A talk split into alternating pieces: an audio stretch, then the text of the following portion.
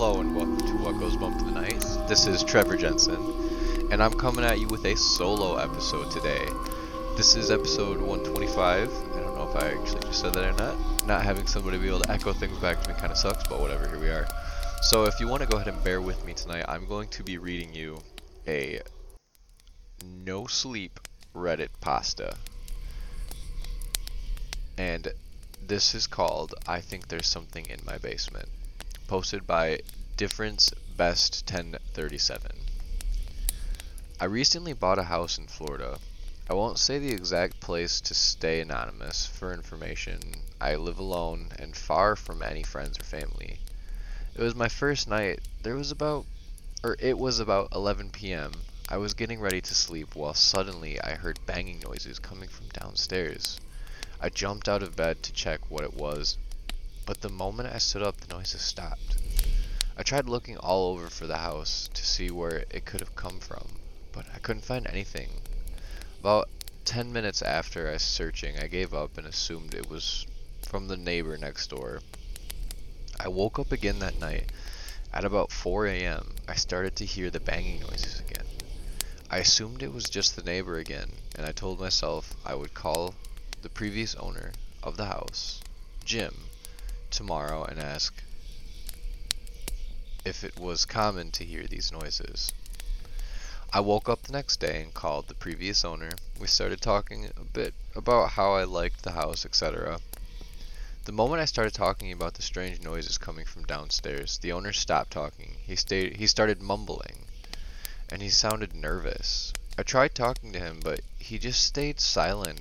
After a few hours, he hung up. I tried to call him back afterwards, but he did not answer. I was very confused, but I still didn't think much of it. Later that day, I went to talk with the neighbor, Mike, next door to double check if the noises could have come from him. I knocked on his door and opened up with a smile and said, "You're the new guy who just moved here, right?" I answered, "Yeah, it's me." He asked, "So do you like this area so far?" I replied, "Yes, it's great here, but I have a question to ask you." He said, "What is that?" "It's about some noises I keep hearing, banging noises." Mike's smile faded away instantly. I knew something was wrong, but I didn't say anything, nor, or not to be rude. I asked, "Is there a chance they're coming from your house, Mike's?" He said, "No, but I used to hear them too. When Jim moved to your house a couple of years ago, every night, I would hear those noises, and at some point, I confronted him about it. He acted like he didn't know anything. I tried calling the police once, but they didn't do much, just gave him a warning.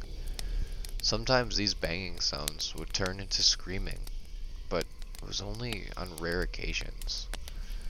I was surprised to hear all of this. I was even more scared than before. I thanked Mike for telling me this, and I wished him good luck. Mike said, "Look, before you leave, I gotta tell you, I don't know what Jim did there at night, but I can tell you that whatever caused those noises is still there, and Jim moved away because it started to be a, too big of a problem for him to handle." Mike closed the door.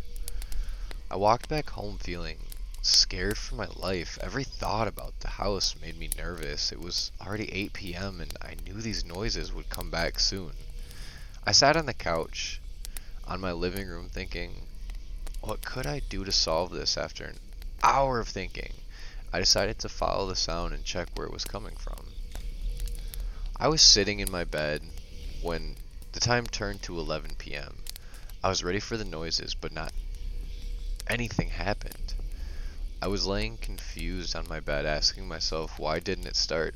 I told myself maybe it wouldn't happen today, and I got to sleep. I was about to fall asleep when I suddenly heard screaming coming from downstairs. It was like screaming. I heard it, nothing like in my life. It was too loud for a human to even make this noise. I followed the sound downstairs into the basement door. The basement door was two point five meters in height and two meters in length. The thickness was about six inches. It was made out of steel. I never understood why anyone would need such a big door but the inhumane screaming made me think it should be like that. I got close to the door. The loudness was getting unbearable. The moment I touched the door handle, it stopped. I tried opening the door, but it was locked, and there was no way I could open this thing by myself without the key. I just stood there feeling defeated when I started hearing laughter from the basement. I could hear the hand. I couldn't handle it anymore, and I went outside the house and slept the night in my car.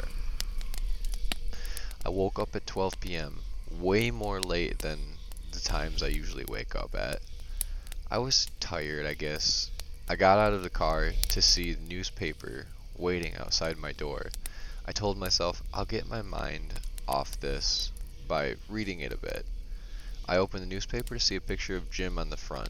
Below it said, "Local man killed himself for unknown reasons by shooting himself with a shotgun." I was shocked, but before I could react, a police car parked outside my house. A cop came out of the car and approached me. He said, "Did you hear about what happened to Jim?" "Yes," I told him. He said, "Jim left a note for you. He wrote to give it to you when they found him." He handed me the note and left.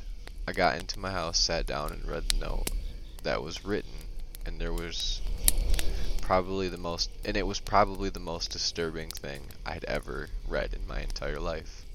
It said, "I'm sorry I left you with that thing." In the note was a key to the basement. I was shaking out of fear, and I didn't know what to say. I just wanted to disappear from the world and forget about it, but I knew I couldn't run away. Curiosity got me. I needed to know what was in there. I told myself tonight, I will open the basement door and find out what's in there. All day I was getting ready to do it, and there it was. The time hit eleven p m The screaming started. I was scared, but I knew I had to do it. I'm going downstairs to the basement. As I'm writing this, wish me luck. I inserted the key, and I opened the door. There it was, looking at me, waiting. I will end the story here. I won't describe it to you, not traumatize you, or any of the readers. But I will say that I understand why Jim took his own life. Benito. And that will be the end of this short episode for you guys. Like I said, this is episode one twenty-five. This is just a shorty, trying to give you guys some more things to listen to, some more fun stories that we find.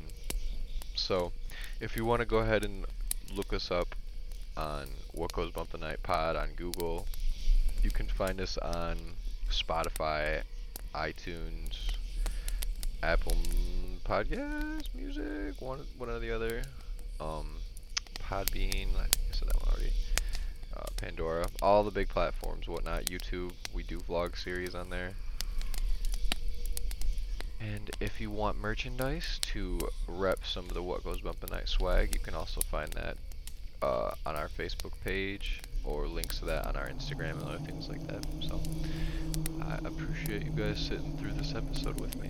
And remember to keep your ears and eyes open for what really goes bump in the night.